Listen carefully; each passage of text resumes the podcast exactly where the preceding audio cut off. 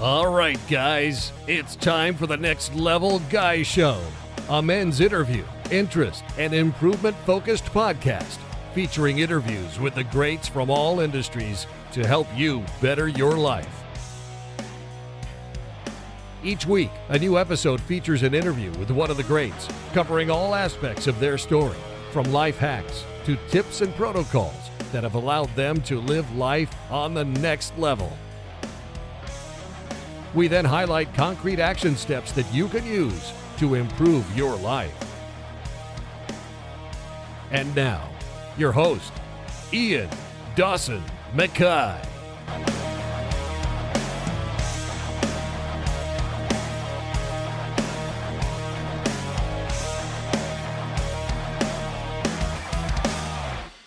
And today's guest is Rob Biernacki, who's returning for a round two. Rob is head instructor of Island Top Team. He's the creator of the submission formula, the BJJ formula, and also the modern leg lock formula.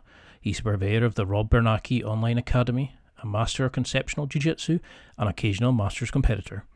This is round two with Rob. Please see episode number 117 for part one. We joined this one in a pre interview chat, and as we kept chatting about great stuff, I decided to hit the record button and we went into it. That's why there's no formal intros at the start. This is one is more of a chat than a normal interview, and Rob is fantastic throughout. And in this interview, we discuss key insights to Brazilian Jiu Jitsu competing, how to prepare physically and technically for competing, why you don't need more cardio to be a better competitor in most situations, how you can strengthen your mindset for BJJ competitions, a key rubric to focus on in your Jiu Jitsu development, and so much more. And now, let's get to the interview. Like the idea of competing, but it, it's that moment of like, where do you go? How do you plan this? Because if you're not doing this full time, you know, training week in, week out, really pushing it, going for every competition you go to. How do you go from a hobbyist to a, comp- a competitor? I can't seem to find anybody that can say that.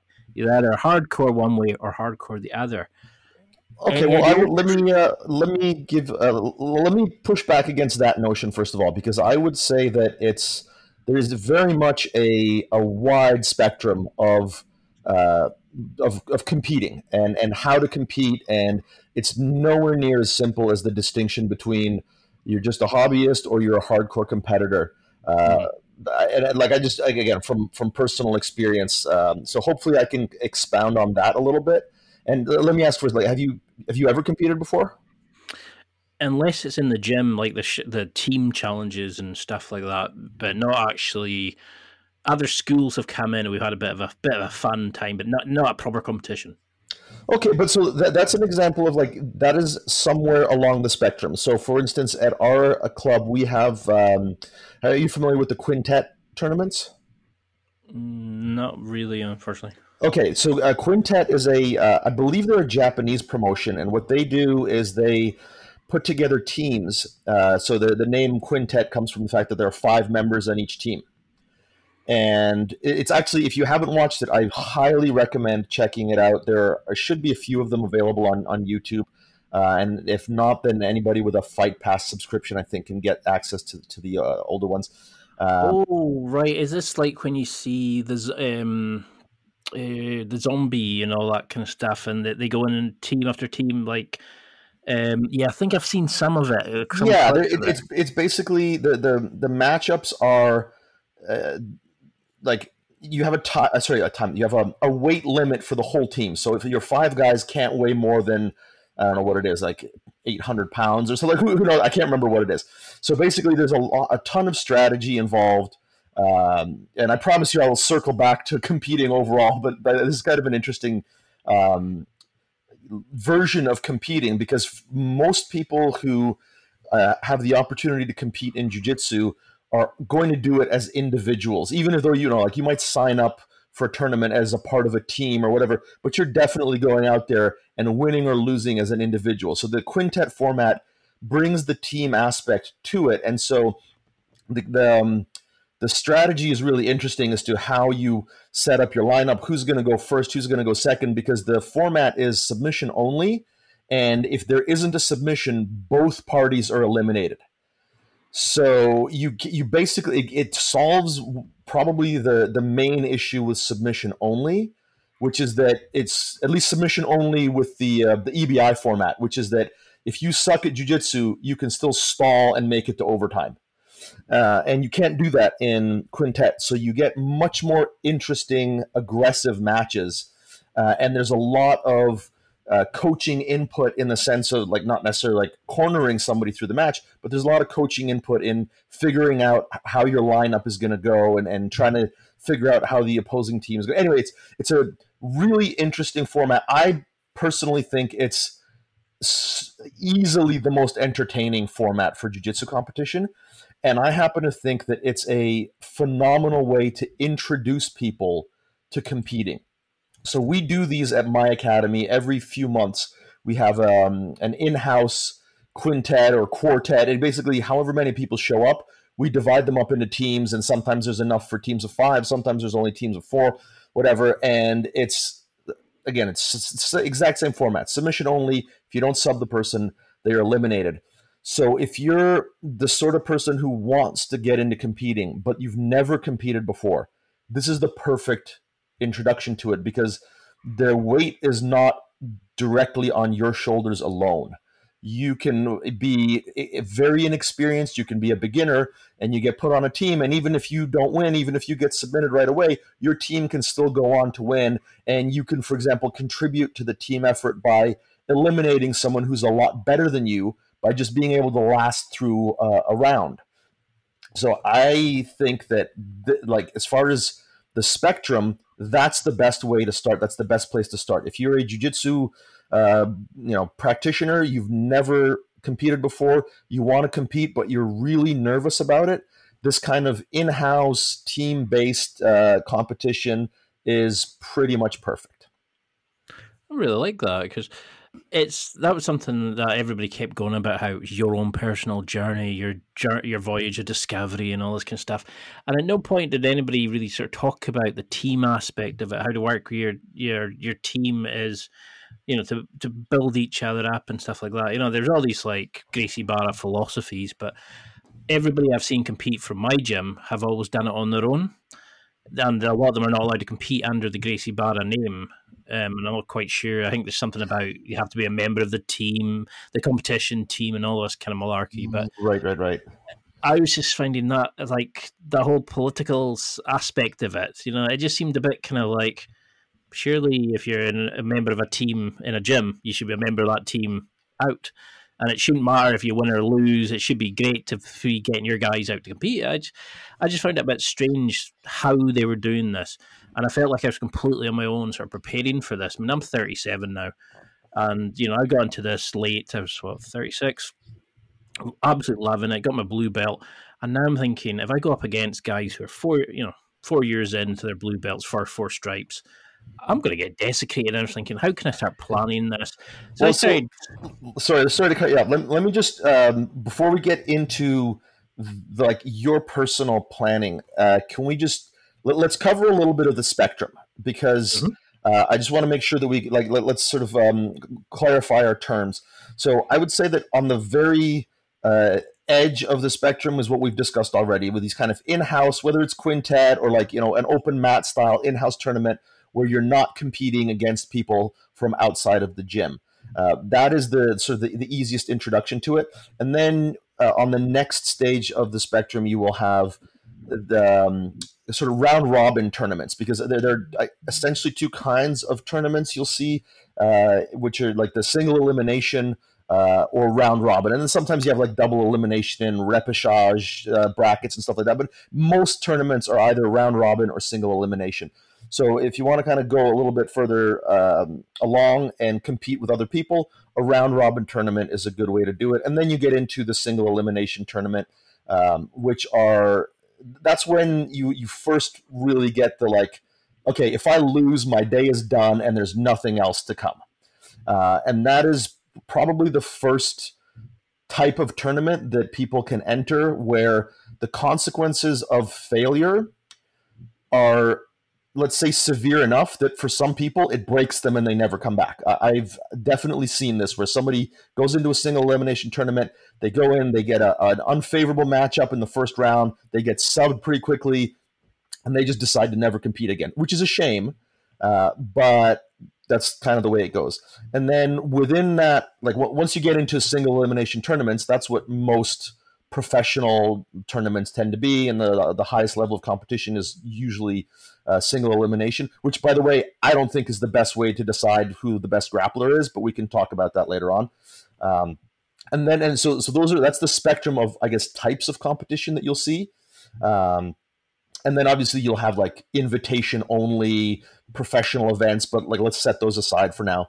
Um, so within that spectrum, you have different ways of competing, and then we have a spectrum of types of competitors, and you know, depending on how much you want to subdivide that, we can go anywhere from you know very casual hobbyists who might do a couple of tournaments at uh, you know either just their lower belts or maybe even at each belt level to pretty serious hobbyists who train you know multiple times a week and like to compete. Uh, to i would say what we would call like high level amateur athletes guys who will do multiple tournaments uh, at each belt level. They, they will win tournaments at their belt level in a in a local kind of tournament format uh, but will never go to like let's say pans or worlds for ibjjf and then you've got the like pretty serious professional competitors who even and these guys exist at blue belt. They exist at purple belt. Guys who are using local tournaments as practice for more major tournaments whether it's pans whether it's adcc type tournaments. And then obviously you've got your elite full-time grapplers who are you know high belts who are trying to win at the world level. So uh, and then you've got guys who are like doing professional invitation only type tournaments on the sub only scene, which are kind of a close equivalent, although not at the same level of skill to the elite level guys that are trying to win at the world level. So uh, I don't know how many you know categories I mentioned there because you could still subdivide it between those. Um, but you've got at least let's say half a dozen, maybe more different types of competitors that uh, fall anywhere along that that spectrum. Jeez, it's. I suppose that's the thing. Is like it just shows how little a lot of people coming into their like idea of competition don't even understand the, the, the wide spectrum of it. You know, we just go, "Oh, I want to compete," and people, are, "Oh, how do you want to compete? Gi, no gi? What area? What kind of level?" It's, geez, yeah, it kind of opens it up when you put it like that. Yeah, and and it's uh, unfortunately, especially in the gi jujitsu scene, there is not usually a meaningful distinction made between the different types of competitions and the different types of competitors.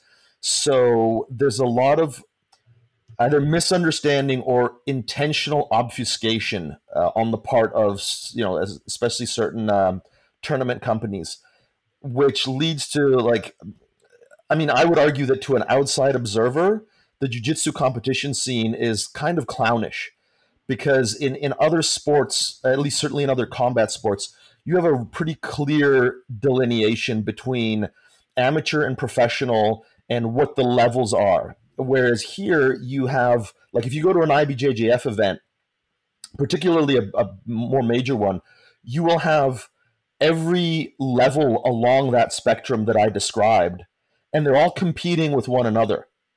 And there's no distinction made. So you can have somebody who's literally you know, just got their blue belt. They've been training for two years. They've competed once or twice. They are the, the definition of a, of a hobbyist. And they're competing against a full time professional athlete whose job it is to win worlds at blue belt, who has as much mat time as most black belts. And if you don't know going in that it's possible to face someone like that, and you go and you lose to one of them, you could feel really awful about your skills in a way that's undeserved. And this is what breaks people. This is what get, gets somebody that shows up to one competition and then never competes again because it wasn't explained to them that there are such distinctions. Like I, have had students who, you know, won a a master's, um, you know, master two or three uh, you know, relatively major event uh, at their belt level, and then decided that they were going to go do worlds, and I had to be the one to break it to them, like, dude, if you try to do worlds at the adult division at your belt level, you'll get submitted in 30 seconds. I'm sorry nobody explained to you the distinction between, you know, Master 3 Pans division and Adult Worlds, even though it's the same belt rank. But you have exactly a 0.0 chance of winning anything in that division. And people who don't know that, like, you know, it, it sounds harsh to do that, but I'd rather do that than have them spend $2,000 uh, on a trip to Worlds and come home, you know, three minutes later. Uh, so yeah, I, I, think our sport has a long way to go to making these distinctions obvious. Because frankly, if if it was more obvious, far fewer people would bother going to these major events because they would know that they're just cannon fodder for professional athletes. Uh, so yeah, I think the state of competition in jiu-jitsu is really misrepresented because that's something I, have seen. Like I've got a guy in our gym who is just phenomenal. Just seems to be getting in, invited to all these invite onlys. You know, he's one of these guys. You put him, you pin his shoulders to the floor, and he's like the Terminator in Terminator Three. You know, his hips can spin backwards, and he can rotate himself out, and like he it just seems to be like unable to hold the guy down and he's super flexible and jumps around the place and then I see a guy who can barely do any of the basic stuff and next second, I see he's in uh, put himself in for British. Um, I think it was the British National Championships, and he got like fourth place. And yeah. I don't know. It, and I was sitting there going, "Is that because there wasn't enough people?" well, that's exactly it. You know? Yeah. So the the categories are so uh, extensive now. Like you know, if you show up at a you know, let's let's use Pans as an example uh, for the IBJJF, and I'm sure there are equivalent tournaments in, in, in Europe there are so many divisions uh, that you know, like you can be, you can, or, or you know, like Master Worlds. You, you could show up to the Master Five, uh, you know, purple belt division, and you know you're going to be whatever fifty odd years old, and you might face one or two guys, and you're going to come home with your gold medal from the World Championships and run around telling everybody that you're a world champion. Uh, you know, like again, in my little area geographically, there are a couple of people like this who are like, you know, quote unquote world champions, and it's like, sorry to break it to you, but you're not. Like you, you are absolutely hundred percent not a world champion by any meaningful definition of the word. There's so many asterisks after your world championship that it makes it meaningless, right? Like, and that's what I mean when I say compared to other sports. Like, you don't have a master five yellow belt uh, Olympic champion in judo. You just have the Olympic champion in judo, right? Like there, there aren't these bullshit categories. And so, like, I, I always say that um, the IBJJF model is to sell fake glory to narcissists. It, it's to create enough categories that almost anybody can be a winner or at least a medalist. And that's what they're selling. They're not selling excellence. They're not selling tournaments. They're selling fake glory. Because like one thing for me, for example, is like I I wanted to do it for years, and I was always so like my self esteem and confidence were nowhere near what they are now. Like I just was I would self sabotage as soon as I start getting like you know uh, in the light and people started saying oh you're doing you're doing well. I would always end up giving it up if it when as soon as it got hard or like fucking it up for myself kind of thing. Yep. And for me, it was just if I could get in and start training, and I thought I really like this. I'm actually good at it, and I kept going well. And then I thought I want to compete, but the thought of it was just terrifying. And then one of my friends competed, and I think he won one and lost one.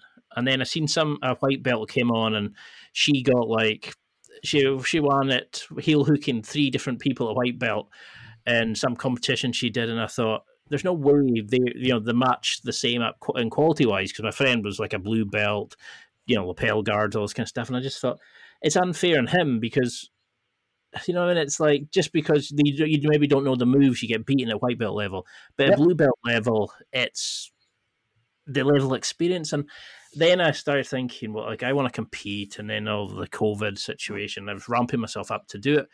But that's my problem. Is the skills I'd hopefully are there. They, I know roughly what I'm doing, but I would end up just screwing at something in my head. So if I could actually just accomplish that and do a competition, to me that's a, a win.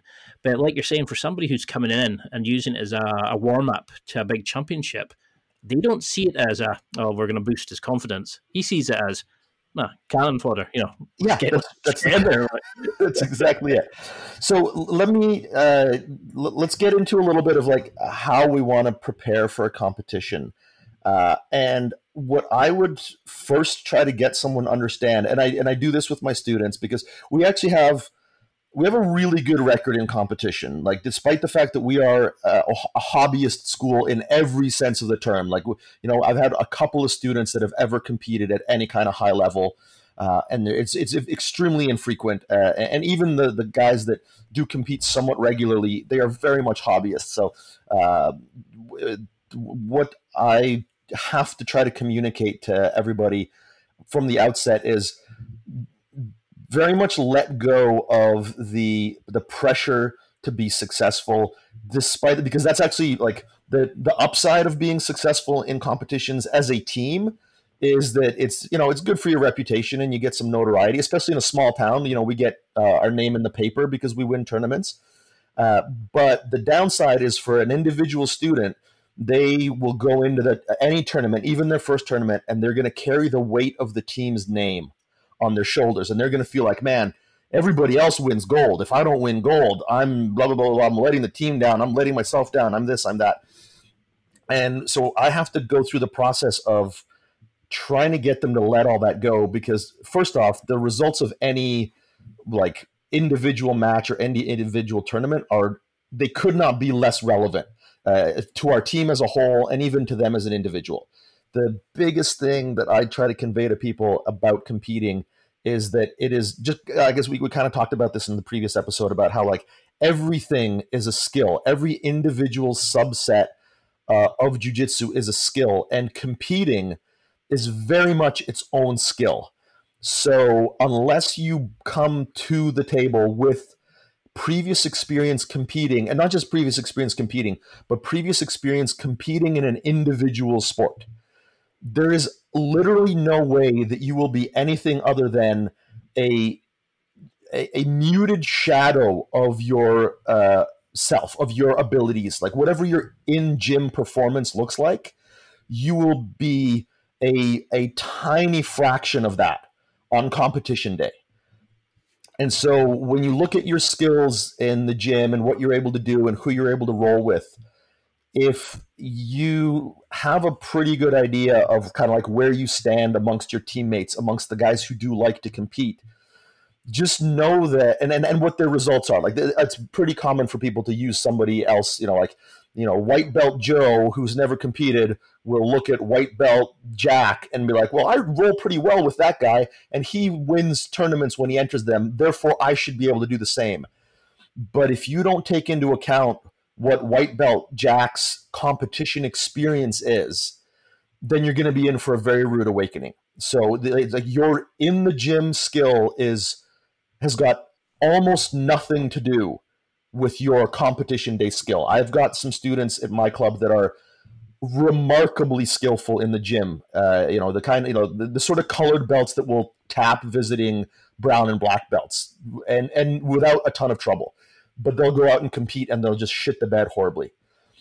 So it's just got nothing to do with it. Your in the gym skill has nothing to do with it. What you're doing is working your way up to being skillful at competing. And I know this better than most uh, because I'm still in the process myself of working my way up to being good at competing.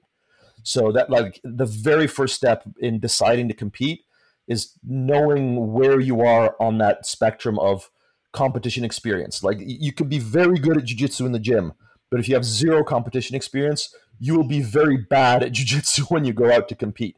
Your game will shrink remarkably. The amount of techniques that you'll be able to do will be again a fraction of what you normally are able to do. You have to go into it with the mentality of I am doing this as a first step so that I can become good at it. If you're doing it to kind of see what your jujitsu is like, it's not going to give you any indication of what your jujitsu is like. That's a, a complete false premise. Because that's definitely something when we discussed this and when we were uh, researching your your your work and looking at like the subset idea, I thought this is not so much on what I can do like jujitsu wise. It's more a case of what I can do under bright lights with people watching in a completely different environment. How you know what, how much I panic on the day, but it's building up that, like you were saying, it's not so much like the being a good jiu-jitsu it's being good at and then each individual bit and one of them was just being able to just not panic on the day being able to compete to get into to get used to it and i really liked that idea but then i started thinking then all these other things started springing to my mind and it's just like oh but is that how you do it would you just go in do the uh, the local one just think oh i'm going to go in and just free ball it or would you go in with a plan would you start prepping for it before oh, it. No, definitely prep for it, but the, um, the, the, you can't prep for the bright lights. You can't prep for the stress. Really, I mean, there there are simulations that you can do. So, like, uh, before before I get into that, let me just state something that is really important because people and people it's almost always guys that have this idea again that like we've talked about it i think we talked about in the last one they all think they're good at certain things um, one of the things people like to think about themselves is that they are, will inherently show up under pressure. Uh, and not only that, it's it's uh, people overall tend to believe that some people are just clutch under pressure and some people aren't, and it's just an immutable characteristic.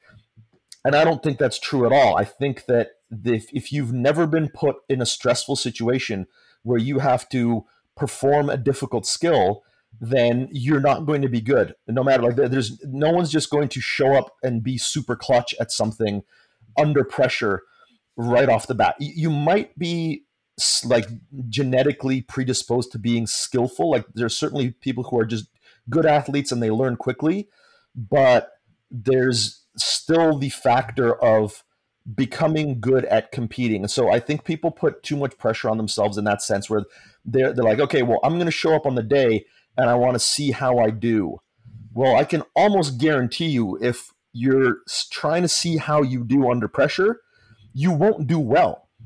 Now that doesn't mean that you won't win, and this is where the uh, the the idea of like false positives starts to come in. I talk a lot about false positives in technique and in training within the gym, but there are definitely false positives in competition. Like you could show up uh, on the day and have a massive adrenaline dump and be extremely shitty at your jujitsu, but everyone else you face also has a massive adrenaline dump and is just a little bit shittier at their jujitsu.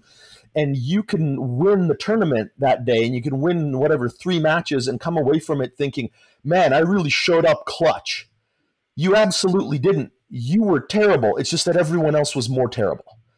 So that's the kind of luck I have yeah, it's it's it's absolutely a possibility, and so it's really important to distinguish between being good under pressure because you've developed the skill of being good under pressure versus being good under pressure because you just happen to be you know a, a, a badass. That doesn't really exist. Every uh, profession that is in any way involved with performance under pressure has a grooming process that takes people through the like you know if you look at like amateur boxing if you look at uh, you know any number of sports where even guys who are meant to be killers they're fed cannon fodder to build up their confidence so they were like you know mike tyson is a great example of that you know there, there are lots of guys who are extremely gifted and their coaches know that this guy is going to be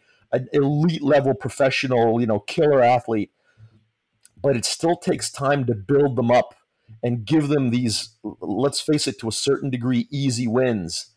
Because if you face a a challenge that's too difficult too early, it breaks your confidence, and then it takes a very long time to build it back up. And you see sometimes guys who are built up in the wrong way, where they they they only were fed easy wins and they weren't slowly built up to the point where they face challenges at the right time. Then when they lose, and I think that's kind of what happened to Mike Tyson, and I might be using the wrong example, so if somebody can correct me, please do. But it did seem like with him, as soon as he faced anything other than an easy uh, opponent, he broke mentally. And so there's definitely a uh, a process for getting somebody through the initial phase of like I've never competed before.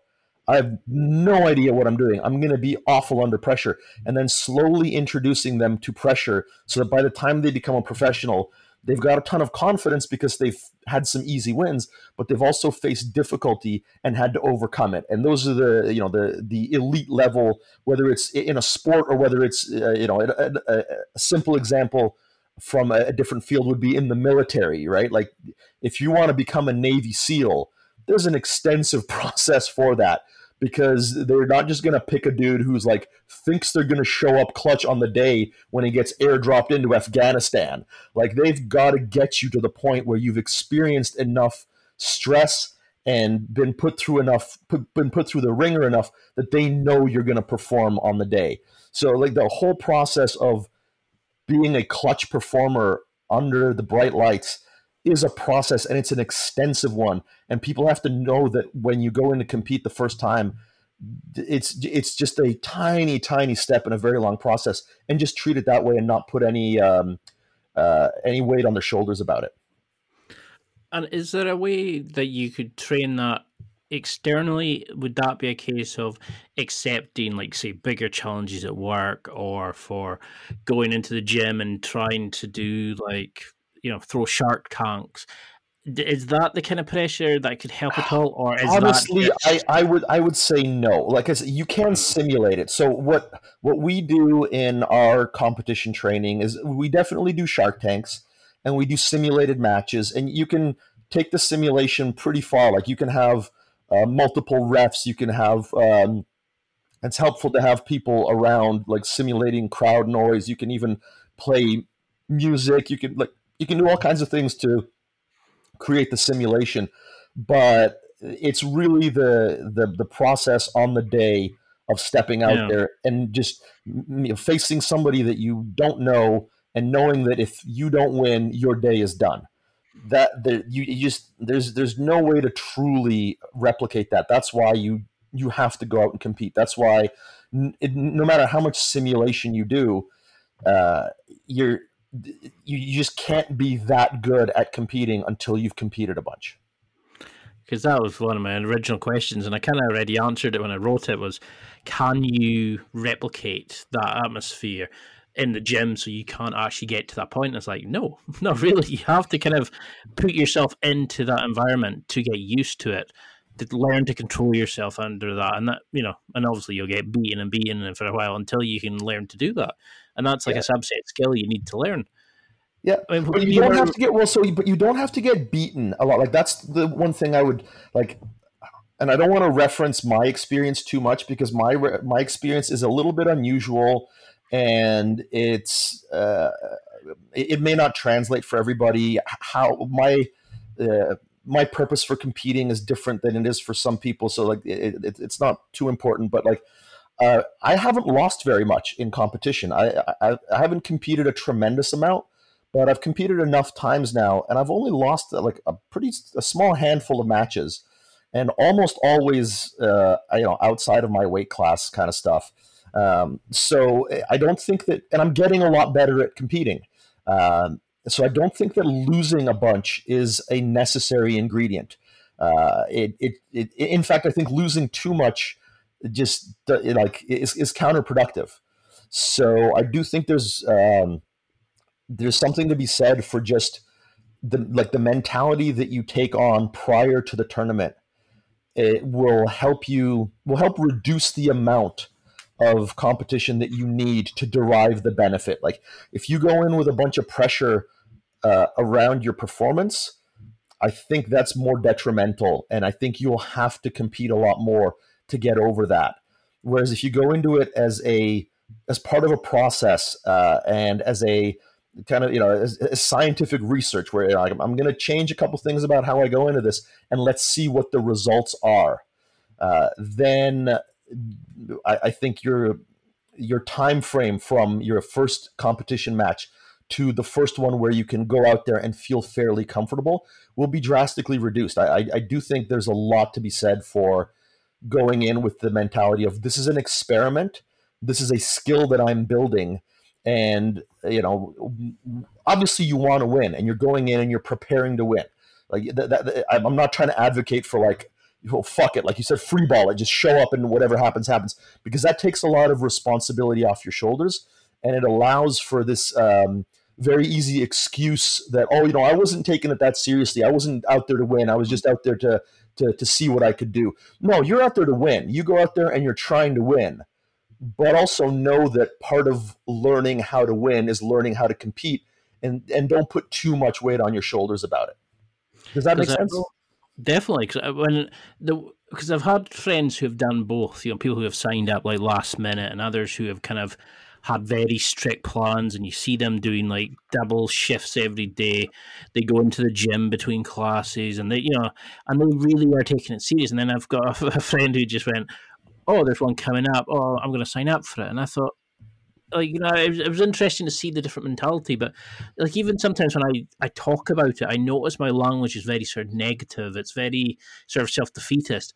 Have you had experiences with with people you've trained where you've had to work on their mindset, their their approach to it, like almost like adopting a growth mindset that they can go to competitions. Oh, uh, absolutely, and I mean, even I would say that uh, for myself, that that's been part of the process because I I had a very um, unusual, I, I guess, rate of exposure to competing. I I only competed once before getting my black belt and it was at brown belt, uh, and, and, I did all right. I think I got silver in, in a, in a tournament, um, and then uh, so my first, and it was a no-gi tournament, and, and it was, um, I think it was a round robin tournament as well. So anyway, um, the my first like gi tournament experience was as a black belt, which is not something I recommend to people because I had a lot of weight on my shoulders. It's pretty intense as well. Yeah, yeah, it was, and I was fortunate enough to win. Uh, and I, I went a couple of years without competing. And then in the intervening years, I became, you know, somewhat internet jujitsu famous. And so when I got back to competing, there was even more pressure because I felt like, man, what if I have a bad day and I get subbed and then there's going to be like, you know, a bunch of a bunch of comments out there about, oh look, Mr. Frames Levers can't even win a tournament. Like, it, I, there was so much in my head about my performance going out and competing after a, a layoff that uh, I had a, a, lot of pretty negative like self talk, and it was it was really a process to go out and do it anyway. Like I was I was challenging myself to get out there and be like, you know what, I, I've, I have to do it. I want to put my money where my mouth is. I want to try to show what I can do, even though I'm not a, a frequent competitor. Uh, I know there are a ton of people out there like me who don't compete that much want to go out and compete, but they feel like they have some kind of reputation on the line. I'm sure there are plenty of black belts who never competed, would like to compete at black belt, but feel like if they lose, it will, you know, there's an imposter syndrome. It will diminish the validity of their black belt. And so I definitely wanted to go out and compete and be like, look, none of you guys have anywhere near as much on the line as I do because I've got a reputation out there as an instructor in the community. And so, you know, like if I can do it, you can definitely do it. So that that helped me. It, it helped create a uh, a purpose to competing that wasn't just about like for, for one side, I did want to prove myself, but on the other side, it was like win or lose. You know, if I go out there and I show people that I can just put it on the line, that will be beneficial. And so that helped me get out of that negative, like, oh man, if I lose, it's the end of the world kind of thing. Uh, so I've, I've, very much have had to do that, and that's how I kind of advise people to get over it: is find a purpose outside of the winning and losing, and that can turn the the the, the potential negative self talk into positive self talk. Uh, you know, purpose is a really powerful motivator. That's that's a fantastic way of looking at it because that was something I, I did struggle with imposter syndrome when I got my blue belt. I, yeah, I remember rolling with a few people and thinking, "Geez, this white belt guy's tough." And I think I was just kind of I wasn't being using jet, uh, jiu-jitsu. You know, I had I think I was being lazy at the time because I had other stuff in my mind with work and that. And I started judging myself off that and thinking, I'm going to be found out here. I'm going to be tapped by every white belt, and you know, and I kind of just stayed a very stagnated game. You know, I kind of stayed the things that worked for me. I didn't try new stuff and develop and find new flavors of jiu-jitsu or whatever that annoying saying is. And yep. it got to that point where I was like, I stopped moving forward because I was afraid of going back. And for me, I had all these questions about the best conditioning option, strength and conditioning. But I think the mindset thing is really the most important because there are so many people just now thinking, I have to compete because my friend's competing, or, you know, it's like we put so much pressure on ourselves. I mean, if you were, how did you learn to take that pressure off yourself? Was it just going in and thinking, I'm going to be an experiment and learn this subset and develop this? or did you find like meditation? Did you find books were helpful? Honestly, none of that. I, I the I wasn't really able to take the pressure off myself until I'd competed a few times.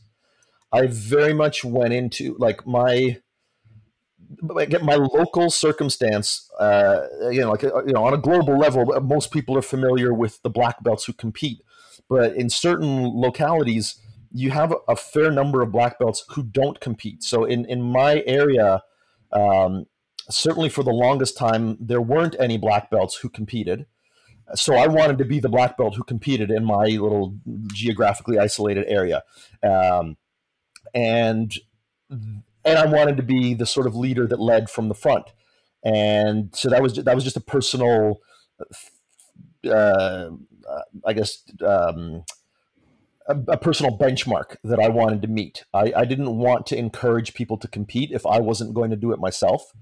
Uh, so the the pressure that I put on myself early on, and then again later on, was very much uh, it, it, was significant, and I didn't find a way to get around it. I just found a way to to to turn it into a positive. I, I don't think that the pressure goes away. And I think the people who are looking for, or the nerves go away. I think the people who are looking for a way to get rid of that stuff are they're in for a rude awakening because I like I've I've spoken to some incredibly experienced athletes uh, and you know world champion level guys and, and they still get nervous like uh, that doesn't go away uh, it's the um, the the desire to reduce anxiety is a really powerful one.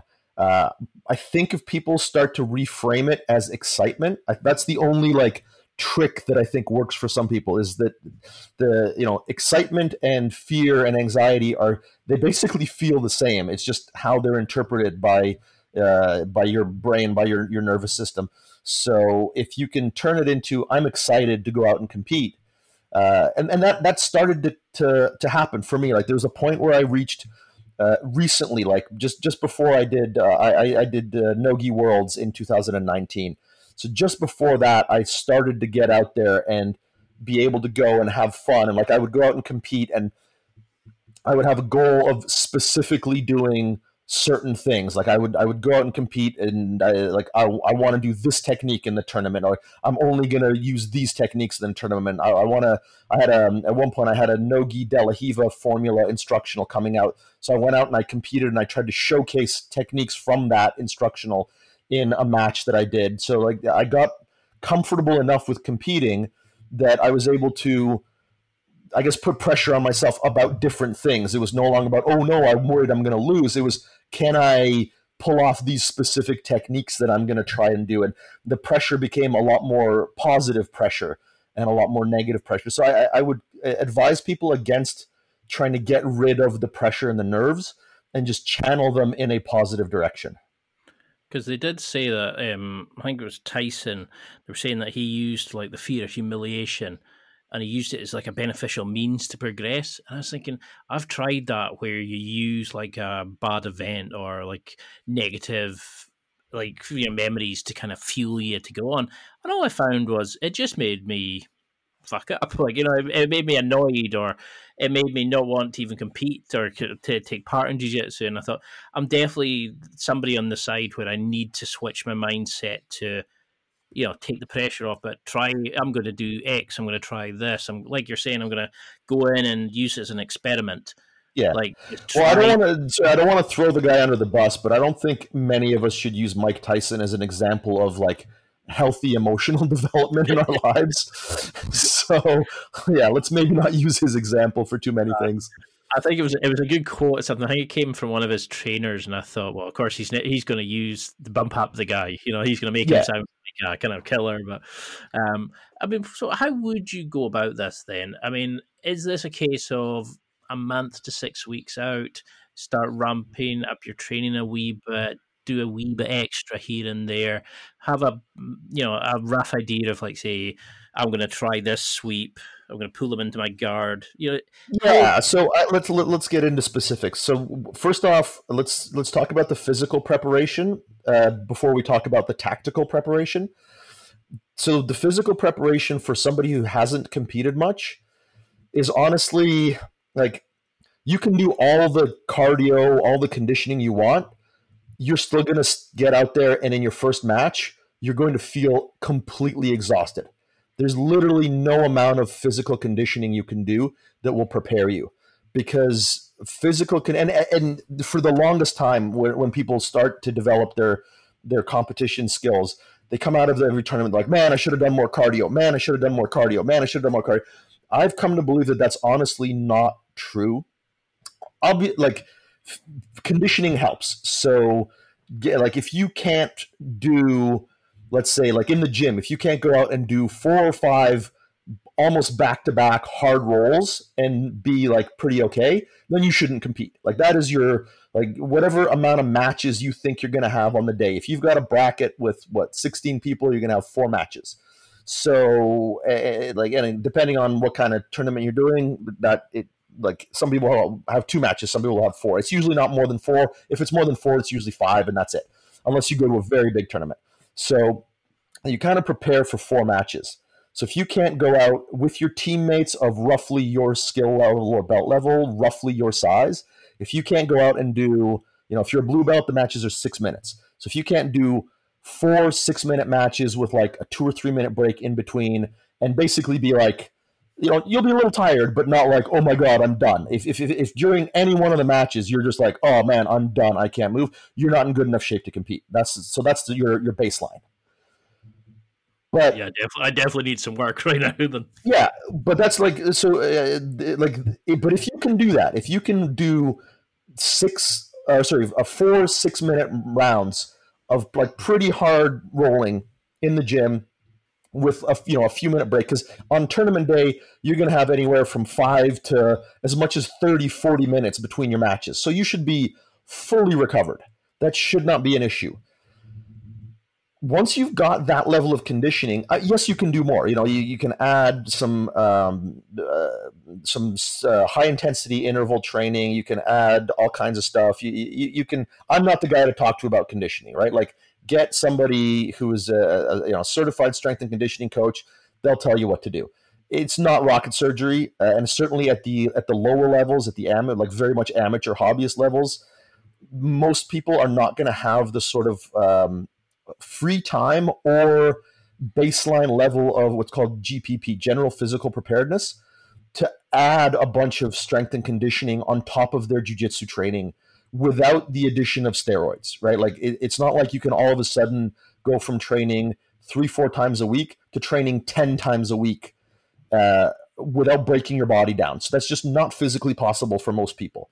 Uh, so just don't worry about it. Get yourself in good shape by doing jujitsu do a couple of extra conditioning sessions a week that allow you to properly recover. Your training camp shouldn't be more than four or five weeks because, again, unless you're a very experienced athlete and unless you're on steroids, you can't take your body through a 12 week training camp. It'll just break. So it's it's a matter of probably a month, maybe five weeks, uh, where you're just going to slowly ramp up the intensity, do Shark Tanks, do um, some simulated matches, and if that gets you ready for that amount of matches, great. If not, maybe wait for the next competition. There's there's no sense in going if you're not at least basically physically prepared.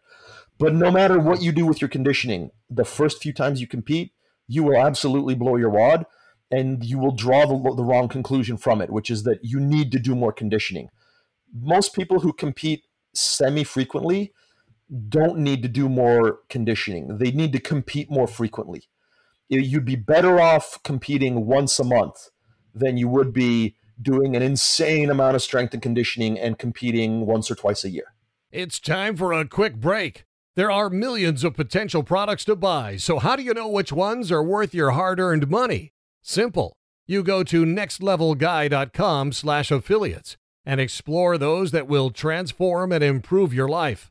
You'll find deals, listener exclusives, and special offers with some great companies. Recommendations are 100% honest and only on items Ian has tried or believes in. The companies showcased will make you a better man in all areas of your life. Simply go to nextlevelguy.com slash affiliates and level up.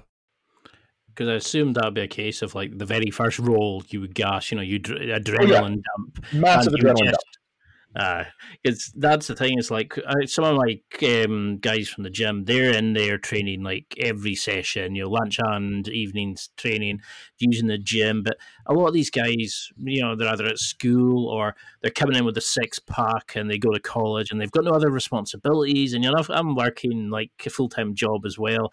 I'm 37 and I'm thinking I can't keep up with that like I'll, I'm, you know, and that's why I loved when I found you talking in one of your interviews was like, you came into the gi rolling a bit older, so you built a system to sort of accommodate it. Because when I initially thought, I'm tall, long, I quite like the idea of Spider Guard. And I read up all these sweeps and stuff, and I thought, brilliant. And then the next article I read, somebody said Spider Guard was obsolete. Everybody knows. and I was just like, for the love of like then I, I like the idea of you though where you were saying you know you look at it as a terms of levers arches like wedges. Look at it in terms of how do i uh, you know how do i use the concepts to deal create a system from it? And i really like that approach. So it doesn't really matter what your opponent's doing. You build something that works for you. Use it and do, do, does the concepts then allow you to just say it doesn't matter how your opponent comes to you or what guard they use, you can always just think, okay, where's the lever? Where's the wedge I can put in? Where's the yeah? yeah. So th- this is a, a, really important distinction between you know amateur, hobbyist, lower belt competitors and the the elite professional type competitors, which is as a you know let, let's just say beginner to intermediate grappler there are going to be situations that you haven't seen before that you don't have a prepared answer for. And if you don't have a conceptual understanding of what's going on, then you're fucked. So, you know, you can go into a match as a white belt or a blue belt, and even to some degree as a purple belt if you're, you know, more on the amateur, like hobbyist scale. And there are just guards or, or sweeps or whatever that you won't have much experience with. And if you've never, again, if you if you don't have a grounding in how to respond to novel situations with an adaptable problem solving algorithm, you're just you're, the, the technique will just overwhelm you. That's you were the first person that's ever talked about stuff like that, and that's why I was like, "This is my guy. I love this kind of stuff. I love the problem solving aspect of it." Yeah. So the the um, the more experienced guys, honestly, at a certain point, the conceptual stuff is going to matter less.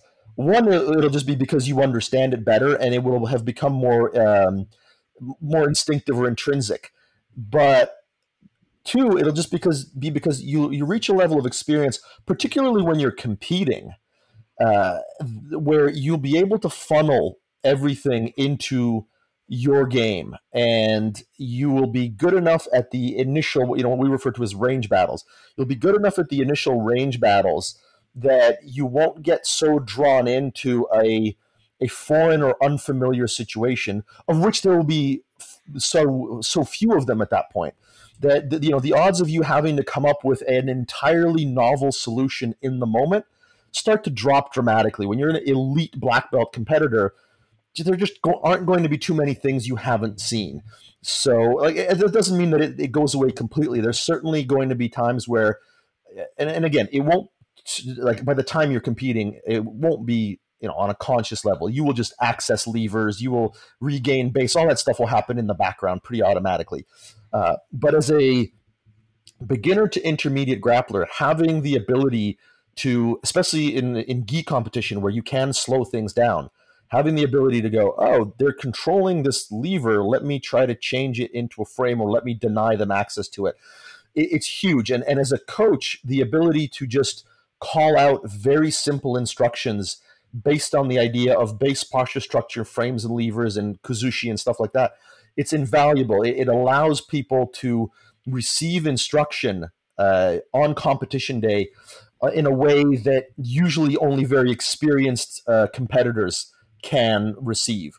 So yeah, the the the process of uh, I guess internalizing or understanding the concepts for a beginner, it's it can't be overstated. If you want to go out and compete and be learning how to compete in a in a way that's interactive with your coach, because the um, and again, this is something that you know uh, we can talk about it, but really, if you don't have a coach that's going to go out with you to competition, which a lot of people don't, unfortunately, I have seen a lot of uh, tournaments where people are, are showing up and they don't have a coach, so that, that that sucks, and that's on their coach for not being as invested in their students' growth. But uh, if you do have a coach who's going to show up, or if you don't have a coach, if you have a teammate who's going to show up with you, and you know it's going to be the same teammate, if you both have the same language that you're speaking, you have the the same vernacular terminology that you're going to be using throughout the matches, then as you compete, you're not just learning to compete uh, in the sense of your own skill set and what you're applying.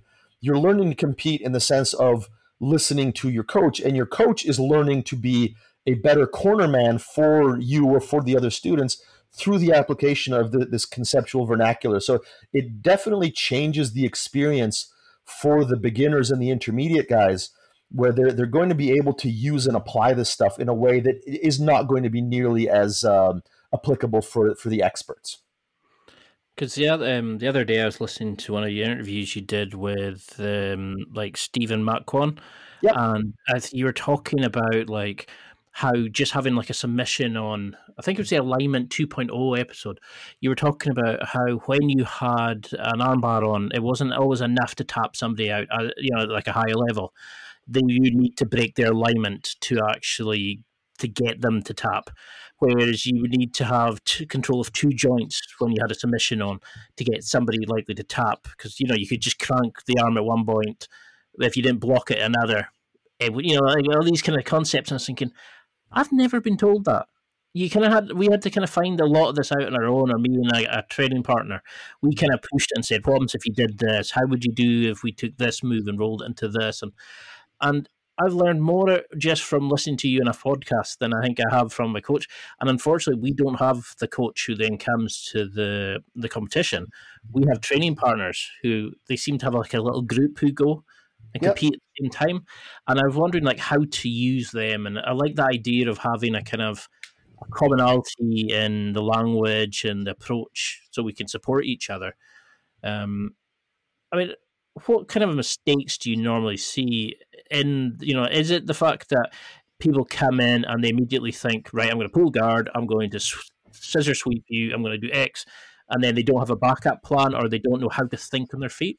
Yeah so the, i guess that that's a very good way to segue into the like the you know we've talked about the physical preparation. The tactical preparation is actually uh, uh, to me that's the most fun part and it's the part that's very it's really easy to prepare people tactically for for matches. I, and sorry, I should, it's really simple. I don't want to say easy because that's a really important distinction. I, I would argue that for most people in their lives, the solutions to most of their, their problems are very simple. That doesn't mean that they're easy.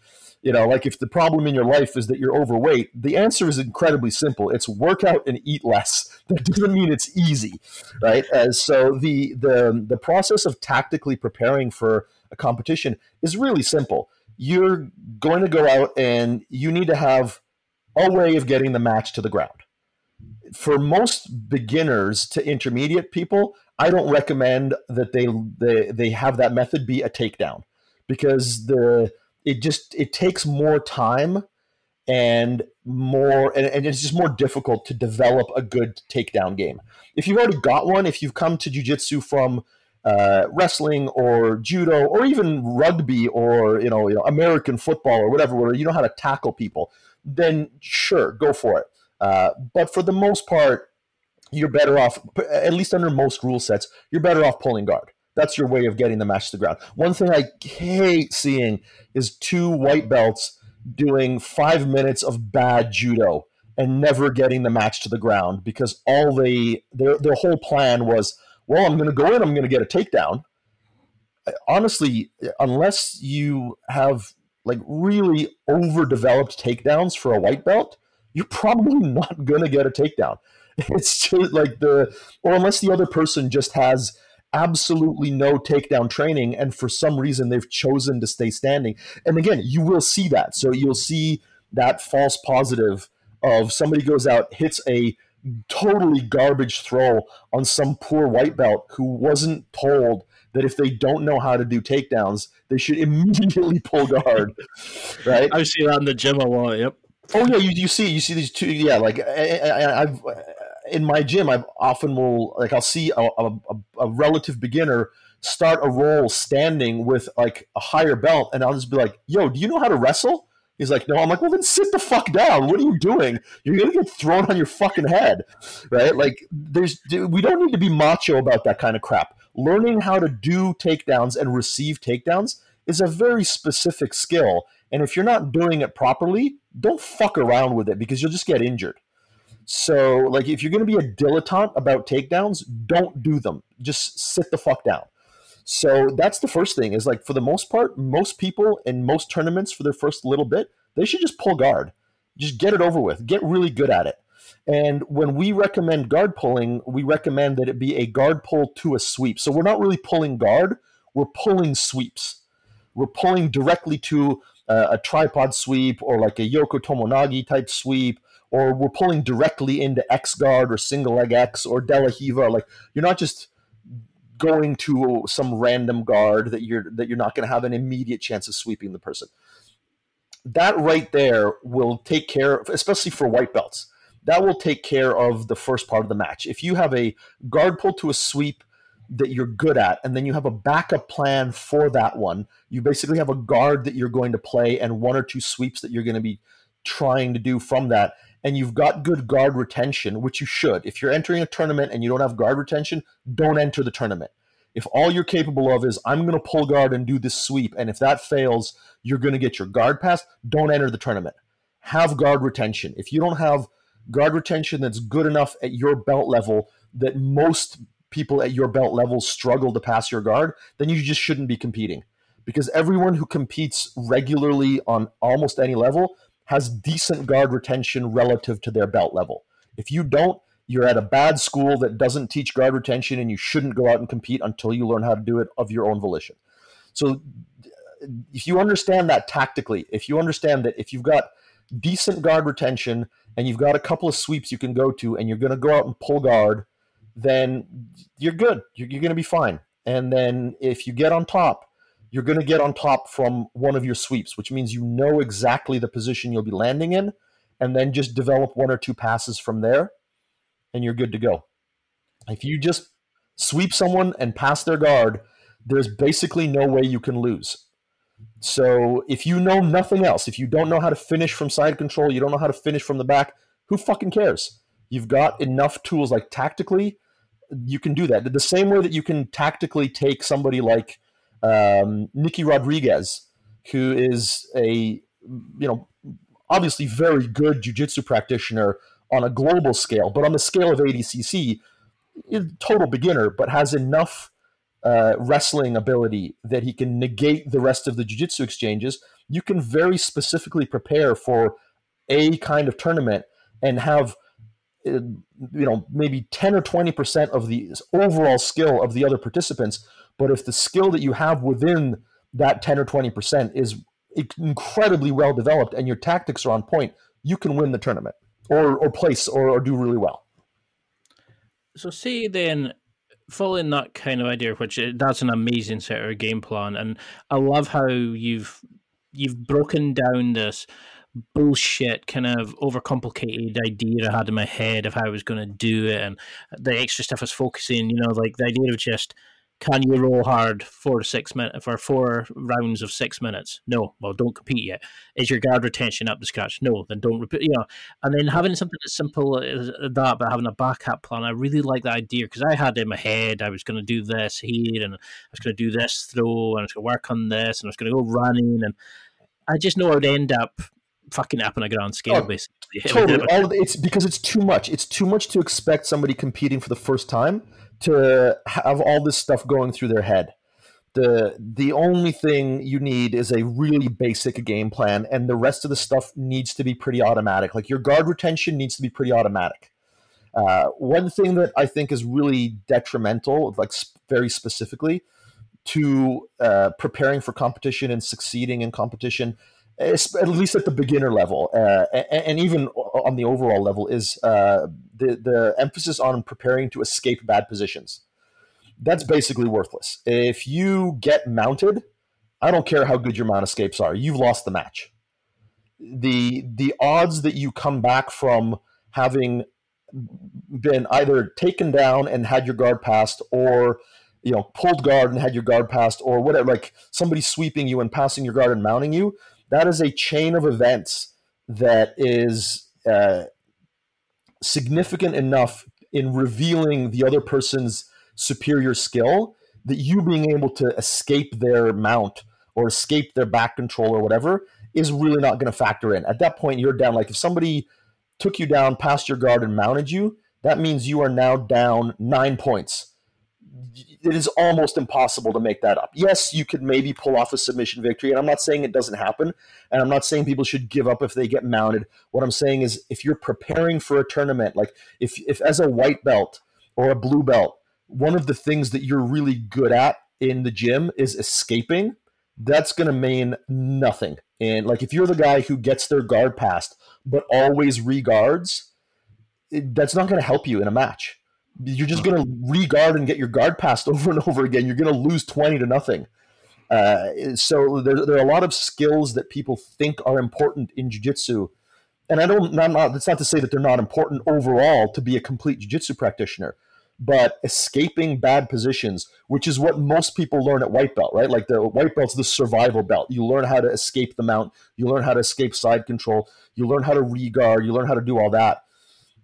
If that's the kind of school you go to where that stuff is emphasized and you don't have guard retention, you don't have decent passing or sweeping, then I mean you can compete, but if you face somebody who comes from a school where they've developed any of the other skills, you're just basically guaranteed to lose those those skills do not matter when it comes to winning a tournament. Because that was the other bit of the research I was doing when I heard you talk about. Um, it, you were saying about you know what about mount escapes, I think it was, and you were saying like you know what's what's a common thing that you're taught? It's like they grab the arm and like you know the trap roll. Yeah, uh, trap roll. I'm, I'm trying to remember the exact. We have a slightly different term for it, and uh, I was just looking, thinking, and you were like, yeah, well, you're going to do that on somebody high, a high level person? No, that's not going out. And I was thinking, well, what should you do? Should you just stop and stay and wait and wait till they make a mistake and come forward? But like you're saying, somebody who's highly skilled is not going to do that. They're going to know their game plan. And by the time you actually get ready to do that, they've already initiated their plan, and the chances are you're going to fail. Yeah. So is it literally a case of just in the initial stages, just don't be the, the aggressor almost, be the person – you know forcing your game plan on them rather than the other way around or?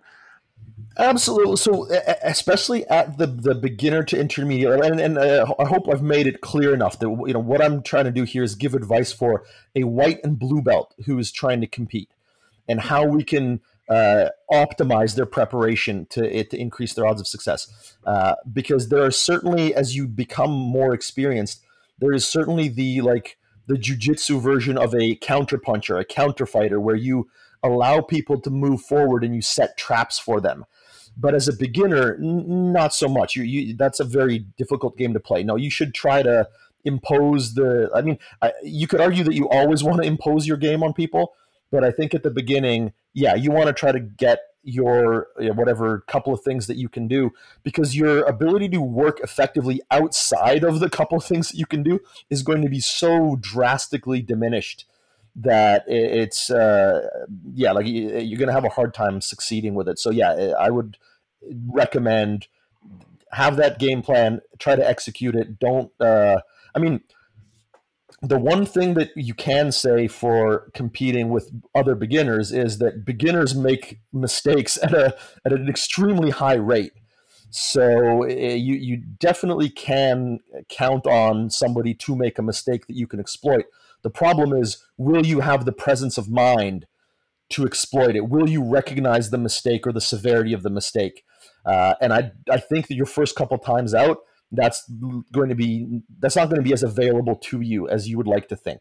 So it's better if you just concentrate on doing what you're going to do because that's definitely not me, the person saying, thinking, oh, I'll lay like a Venus flytrap, I'll oh, lay this trap here and all this. You know, if I find, if I do that, I end up getting myself in such stupid positions and usually having to tap because of a silly mistake I've made. And yeah, I, I like that approach. It's just keep it simple. Was it the KISS method? You know, yeah, keep, keep, it simple, simple stupid. yeah. Well, and the, the thing about traps that's so, this is where you start to get into the, this, like, it's a bit of a minefield because so much of the jujitsu that's taught out there is these bullshit traps that really only work on lower level grapplers or people who've just never seen it before. Uh, there are uh, there are some very sophisticated traps out there, but what you mostly see taught as traps are just bullshit low percentage moves. Uh, you know, the idea of submitting somebody from a bad position, or you know, even certain things where you you know you bait someone to pass your guard. I, I would say that a lot of people that are exposed to those kinds of traps, uh, those kinds of like tricky games, that peters out. Like it, it, works to a point, and then it just doesn't work at all anymore. So if our uh, community wasn't so populated by uh, substandard instruction and you know these gimmicky games that, that people will, will try to, to foist on people then i would say yeah sure build a game on traps but the idea of setting traps, traps have to be sophisticated, and they have to have a layer of uh, of redundancy. Like almost, if you want to be tactically sound, you need layers of redundancy to your game. So you can set traps where if the trap fails, there's a, a tactical retreat that you can perform.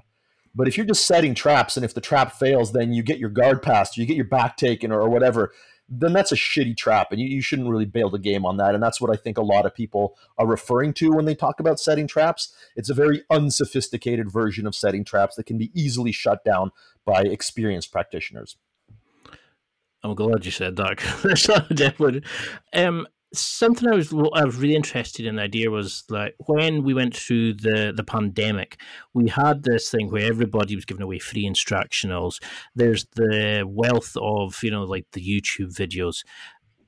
How should somebody now? I go to Gracie Barra and I'm not just bitching on them. I'm sure ATOS and all the likes of those have the same kind of things, where they expect you to use their brand of jujitsu, their subs, their escapes and stuff is it worth looking on YouTube and finding like a good, you know, from your strongest position, picking like a certain Darce maneuver and practicing that on a free roll with a, with a teammate?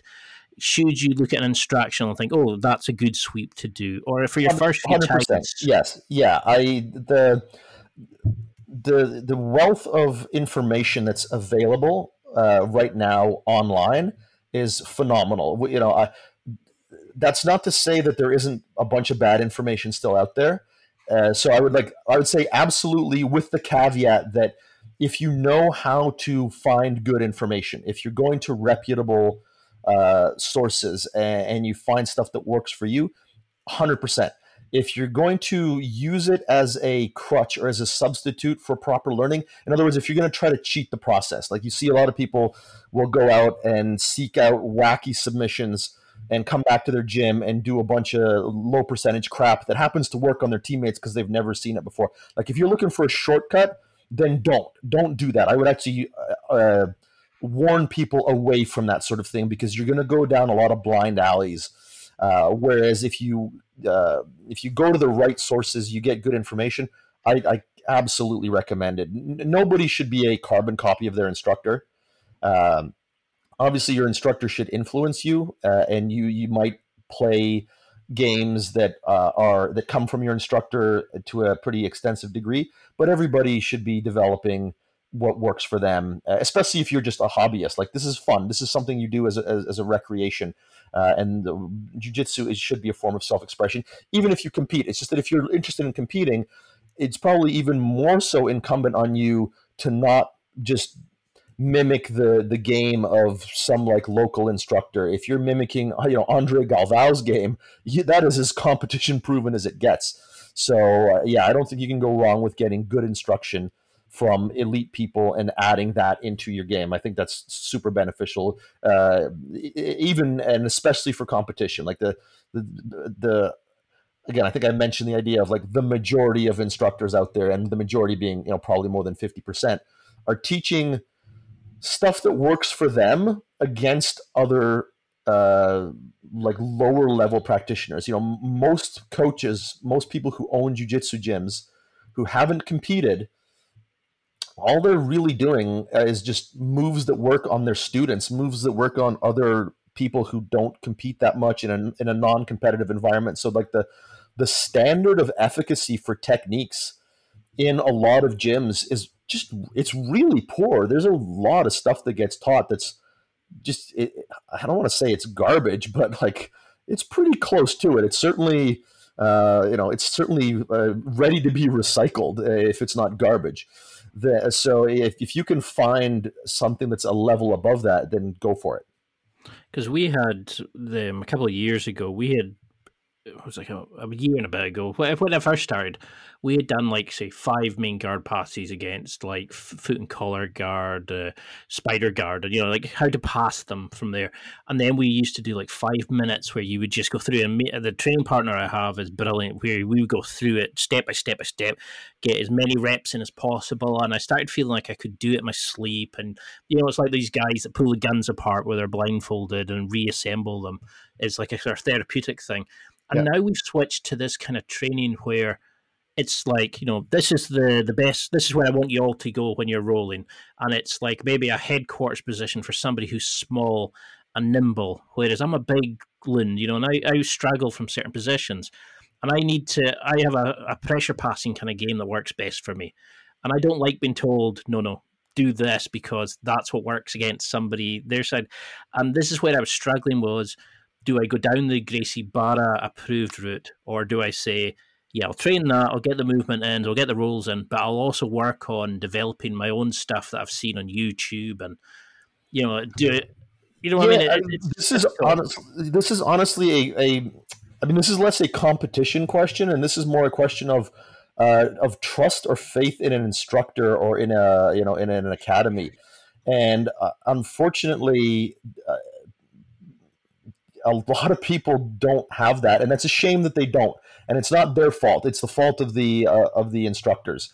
Uh, if you don't have the ability as an instructor to create an atmosphere where people can develop a game that works for them, then that's a little bit on you. Now, having said that, you you can be a really good instructor and you can have that kind of atmosphere, and there are still going to be people who feel like they can do it better than you. Like the, the Dunning Kruger effect is a very real thing. And there are going to be people who don't want to uh, to take the advice of an instructor, even when that instructor is giving them excellent advice. And there are sometimes things that, like, there are games that uh, are counterproductive to try to develop as a beginner.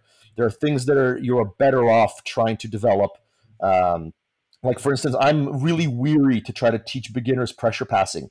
Pressure passing is subtle, and as a beginner, as, as a white belt, it's extremely difficult to develop that. Whereas movement based passing eh, goes a lot better with just like the the level of proprioception that people have. And then as they develop better body control through larger movements, they're able to more easily access the, the more subtle movements of pressure passing. So until somebody's like a fairly experienced white belt, I recommend against pressure passing.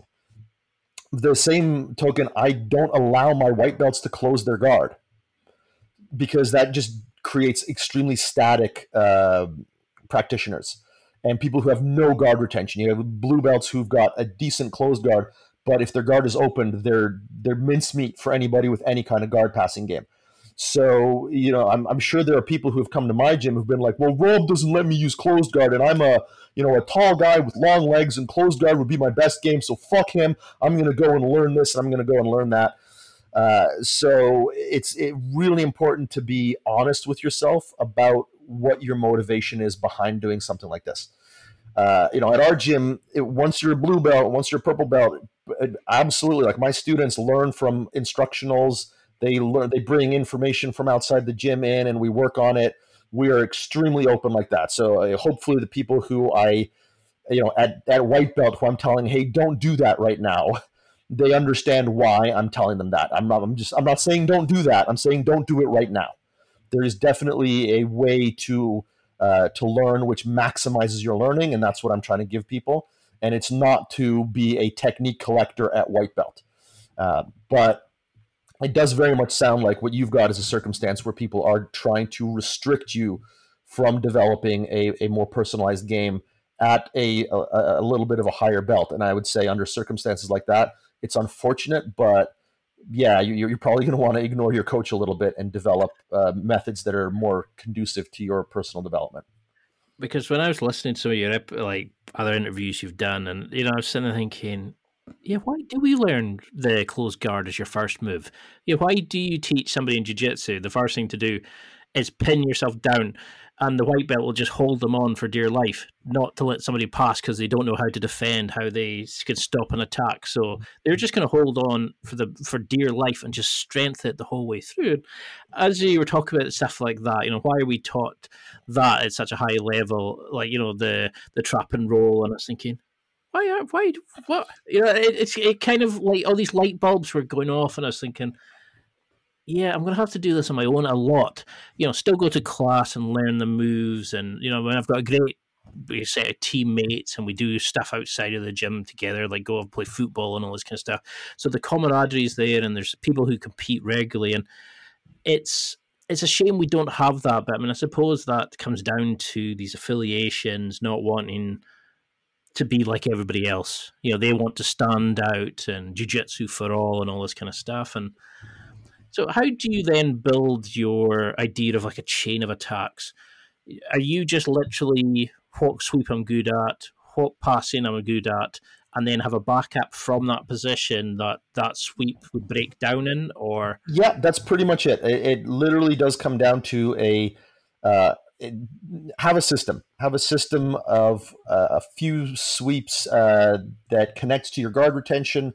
Have a system of a couple of passes that connects to the position that you're going to sweep someone from, and then you know that will usually arrive at a particular position after you've passed, and then you know develop a couple of attacks from there. If you watch high level competition, that's all they're really doing. Like the, the, the depth that they're able to bring to these positions is far far greater, but you're not really going to see at least not very often, and and, and uh, there are very few uh, high level practitioners that play all these different guards and do all these different attacks. You're basically seeing somebody use their go-to guard or go-to takedown to get to a position they want, whether it's getting on top and then trying to pass from there, or getting on the back and trying to finish from there, or getting you know in the nogi sphere, elevating someone into a leg entanglement and trying to finish from there. Like there are very defined pathways that are highly systematized. So that's all you do. You just do whatever version of that you're capable of at white belt and blue belt. Uh, your system at that point will be pretty narrowly focused, and there won't be as many branches, uh, and that's okay. But to, to try to do it somehow, like to pretend that it's going to that having a, a drastically different approach to what's done at the high level is going to somehow uh, you know magically transmogrify into what's done at the high level at a certain point. That's not the way it goes. You're just going to start out where you're at and try to build your way towards like ryan hall has this saying which is begin with the end in mind. If you begin with the end in mind of being a good black belt competitor whether you ever become a competitor a black belt isn't going to matter because you're just going to be taking all the right steps. So you'll end up being a pretty damn good blue belt competitor, a pretty good purple belt competitor, or a pretty good competitor for whatever your particular uh, level is that you attain. Uh, but if you start out with the idea of like, oh well, you know, I'm just going to compete a couple times at white and blue belt, and uh, you know, I'm just going to free ball it, I'm going to do whatever, I'm going to do this that. You're you're setting yourself up for failure. Like start with a good plan for getting to becoming a good competitor, and it'll happen somewhere along the way, and and you'll you'll be you'll be more honest with yourself throughout the process. Because that's definitely the kind of person I am. I'm, I'm I learn by creating a system, whereas I notice a lot of this is here's the move, and I used to always stop to and say to training partners, where would you go with this? How would you link this pass into then going for a submission, or how would you, you know, once you've escaped, where would you then go? And a lot of times people are kind of like, uh, uh, uh, uh, you know, they, they have a very kind of vague answer. And I need to know like A to B to C to D. Like I want to have a, an idea in my head, like you're saying, reverse engineer. I want to be in mount with his RMAP or X, Y, Z, you know, and yeah. then work back from there. And but how would you, while you're doing this, something I do like to do is like used, I've used tools to analyze how I'm performing, but how could you monitor your progression? Is it intrinsically feeling that, oh, I know where my legs are during this pass, you know, or this submission attempt? Do you start feeling where your body is and then you start learning to control it better and then controlling your opponent's but do you write out do you record how would you go about knowing that you're getting better as you're leading up before you compete? You won't know until you compete. That's the you, you only measure progress. So uh, like there, these are two separate paths, right? Like you, you measure your progress in jujitsu by the uh, like the amount of links in the chain. Like you were talking about adding links. So the what you can do in the gym will always be more broad than what you can do on competition day. So you're really measuring two different um, uh, like skill sets and two different tracks in the gym. What you're it's, it's, it's pretty simple. Can you do more things than you could before? That's really the bottom line. It's like you know, are you are you becoming skillful at more movements? Are you becoming skillful at more? Um, I would say gambits. So like we we can divide uh, the like the your your ability in jujitsu into a couple of things, right? Like we, we can talk about the, the purely physical exertion of movements, and so by that met uh, by that rubric or by that metric, as you develop more movements, you are more skillful at jujitsu, provided that those movements are um, are contributing to your effectiveness. Because one of the problems with being a move chaser is you can know a bunch of moves and even be able to do a bunch of moves at certain times but your overall effectiveness as a grappler isn't isn't improving. Like you know i would argue that you know if you're somebody who knows a bunch of wacky submissions from from weird places and you occasionally catch people in them but you get your guard passed an awful lot then you adding to the amount of movements you can pull off, that's not really making you better as a grappler uh, overall. It's making you able to occasionally derive hail mary, you know, success from hail mary movements. And so you're, you're getting this uh, the this illusion of progress because every once in a while your wacky shit works but most of the time you get shut down. So you, you think you're getting better, but really you're, actually quite stagnant as a practitioner. So it's important to have a, a, good rubric.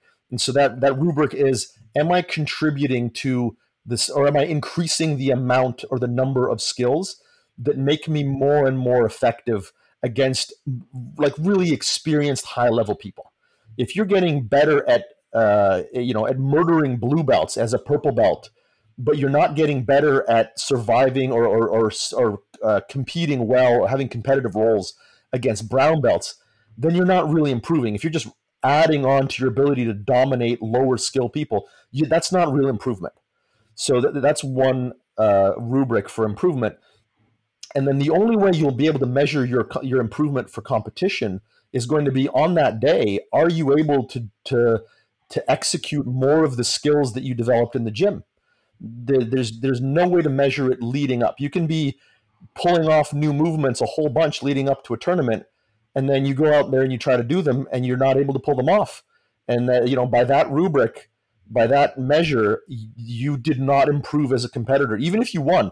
You went out, you won, and, and you did great, but you couldn't pull off any of the new movements. Then you know you improved maybe as a as a function of like let's say you didn't get as nervous, you didn't gas, you, your, your, your, your, your conditioning held up better. Uh, then you improved as a competitor, like in, uh, in the sub skill of competing, you improved, but you didn't improve your competition jujitsu. So like we're, now we're we're subdividing even more, right? Like we're talking in gym jujitsu versus competition jujitsu versus competition um, efficacy and coolness under pressure. So the, like you can measure all of those individually, and again, depending on how honest you are with yourself, you can say that I improved as a competitor without getting any better at jujitsu, and you can say that I got a lot better at jujitsu but didn't improve as a competitor. And those are both valid things, and it's important to know what they are if you're going to take measurements. And then, like I mentioned, the idea about movements and then like gambits. So having uh, you know traps that you're setting, having bluffs that you create, being able to read people's movements. That's another area that you will improve at. And again, you may improve at that in the gym, but you didn't improve enough as a competitor to be able to impl- apply it. So there, there are um, tactics and strategies and gambits that you will improve at without having improved your individual physical ability with certain movements. Did, did that all make sense? Definitely, because I was thinking in my head while you were saying it, it was like, yeah, I definitely did that where I would be, you know, I would be sort of forced uh, beating up the the lower kind of less skilled people, and I was kind of going, yeah, I'm still good, I'm still good, but I wasn't kind of really pushing I wasn't challenging myself, and yeah, it, that kind of hit home a lot. I mean, it's something that I think that is also coming down though to like the lack of motivation. I just come off an injury, and I think I'm now realizing I put far too much pressure on myself that I wasn't looking at this right as a kind of approach, and I was kind of still using like you know tapping the less skilled members or the people who like I had a I have a plan that could just override their best defenses. You know, I mean, it's like because a lot of times I wouldn't get a chance to roll with like the the brown belts because they were teaching the class. Yeah. So we had maybe like a few purples and a few um, blues and you know a few, occasional a few whites in there, and you didn't always get a chance to roll with the best people in the class because they had to go off or whatever kind of stuff. And I think that's the thing. I was judging myself off that, going, "Yeah, I'm still okay," but I wasn't really learning. I wasn't improving my repertoire of skills. I was just kind of using what worked, if you know what I mean. Yep. And it's not, yeah, that, not, not enough. That, yeah, that's a different like understanding and measuring progress is a whole other thing. Like uh, I'm actually filming a module right now for my for the online academy for BJJ concepts in the in the pedagogy section on uh, assessing progress and how to self-assess uh, and distinguish between false positives and you know what's a, a, plateau and what isn't and all that kind of stuff so uh, yeah this, this, is again material on this is severely lacking in the community so that, that's something that i'm trying to uh, to rectify to the to the small degree that i'm able to what so what would you then if you had to set a four week plan for would do you do strength training at all? Uh, it, it, very individual. If if you've got the, the the energy reserve for it, sure. But like you know, in terms of strength training, you're not going to get significantly stronger in four weeks unless uh, you get the like the beginner effect where you've never done strength training before. In which case, you're going to be too sore from the strength training to really do too much jujitsu. So like I'm, I'm not saying don't do strength training, but unless it's something you already do and have the capacity to continue doing, uh, I, I, think most of the higher level athletes they, they, they back off on the the strength training stuff uh, leading up to a, a tournament. That's more like before. Uh, for for somebody who's a beginner, I, I don't think it's going to have uh, much of an impact. Perfect, because that's uh, something I, I, I, get quite a lot of questions asking about that. Um, so, what would you want then the go home message to be for people about competing? Is it just going in, having fun, just learning more about yourself and getting that experience in? You know, yeah, I mean, at the, at the, at the beginner level and the intermediate level, especially, there's uh, like you know, uh, we talked about what aspects of pressure are good, and that you don't want to go in with like the excuse of oh well i was just there to have fun and let yourself off the hook for preparing properly. Mm-hmm. but ultimately it is something that you should be doing at that stage to have fun. If we're not talking about professional competitors or people who are trying to become professional competitors this is a hobby. This is something you're doing for fun have fun with it do it as a way to enhance your experience with jiu-jitsu do it as a way to enhance your ability to be honest with yourself. I, I think the, the last episode we did, we kind of ended on that note of like you know, jujitsu can be a way of preventing yourself from uh, becoming too. Uh, uh, too orthodox in your thinking and you know, sticking your head in the sand and, and being unaware of reality as it shapes around you. Like competition is just an extra level of that. It's it's making sure like because you can still really bullshit yourself about a lot of stuff if you only ever roll with your friends in the gym. You can bullshit yourself about the quality of your jujitsu. It's a lot harder to bullshit yourself if you go out and compete. There's a there's a clarity to it that eliminates a lot of excuses. So especially if you're the sort of individual who likes to make excuses in life and you want to get over that. You, you want to get over that hump and try to be more honest with yourself. Uh, introducing the honesty and clarity of competition, provided you prepare for it honestly, uh, will absolutely get you over that hump. Uh, and if if you discover that it's something fun along the way, it took me a little while to have fun competing. Now that I do have fun with it, I really enjoy it, and I didn't before. I did not like competing at first. I had to force myself to do it. So if you want to be the sort of individual who allows whim to dictate your life, then it, uh, well, I mean, for one, you're not going to be a very effective or successful individual at any endeavor. If you want a an exercise uh, or a um, a format for overcoming whim and developing discipline in long term goals, which is where true freedom comes from, then uh, over and above jujitsu itself, competing jujitsu competing in jiu-jitsu is a, an incredible vessel for that. I love that. It's that's why i can tell just chatting to you is so good because it's making me think of all these additional stuff and it's hard to keep focused because there's so many things i'd love to know your your understanding of it or to, to get some knowledge about it you know? So we definitely got to do this again. I mean it's, it's just blown me away finding your material and to see you you're so helpful and understanding and positive. It's it's great and i know so many people are going to get something from this.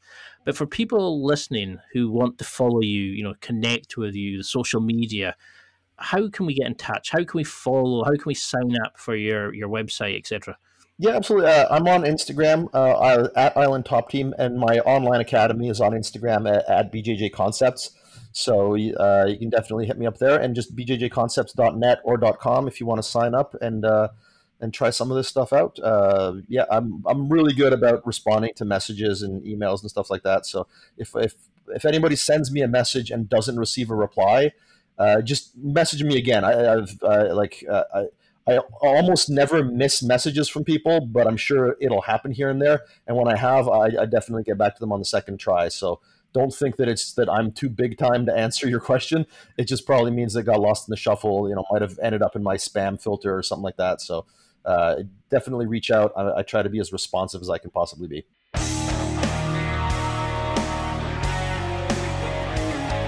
Well, that's it for another week. And thank you for listening. It's now time to take what you've learned and use it to develop and enhance your life with the key points mentioned. Listen, try it, embrace it, use it, and crush it. Now's your time to hit that next level in your life. If you liked this episode, then please leave a comment on the show notes or a review of the show on your podcast platform. Everything helps evolve the show. Until next week, keep seeking the next level in your life.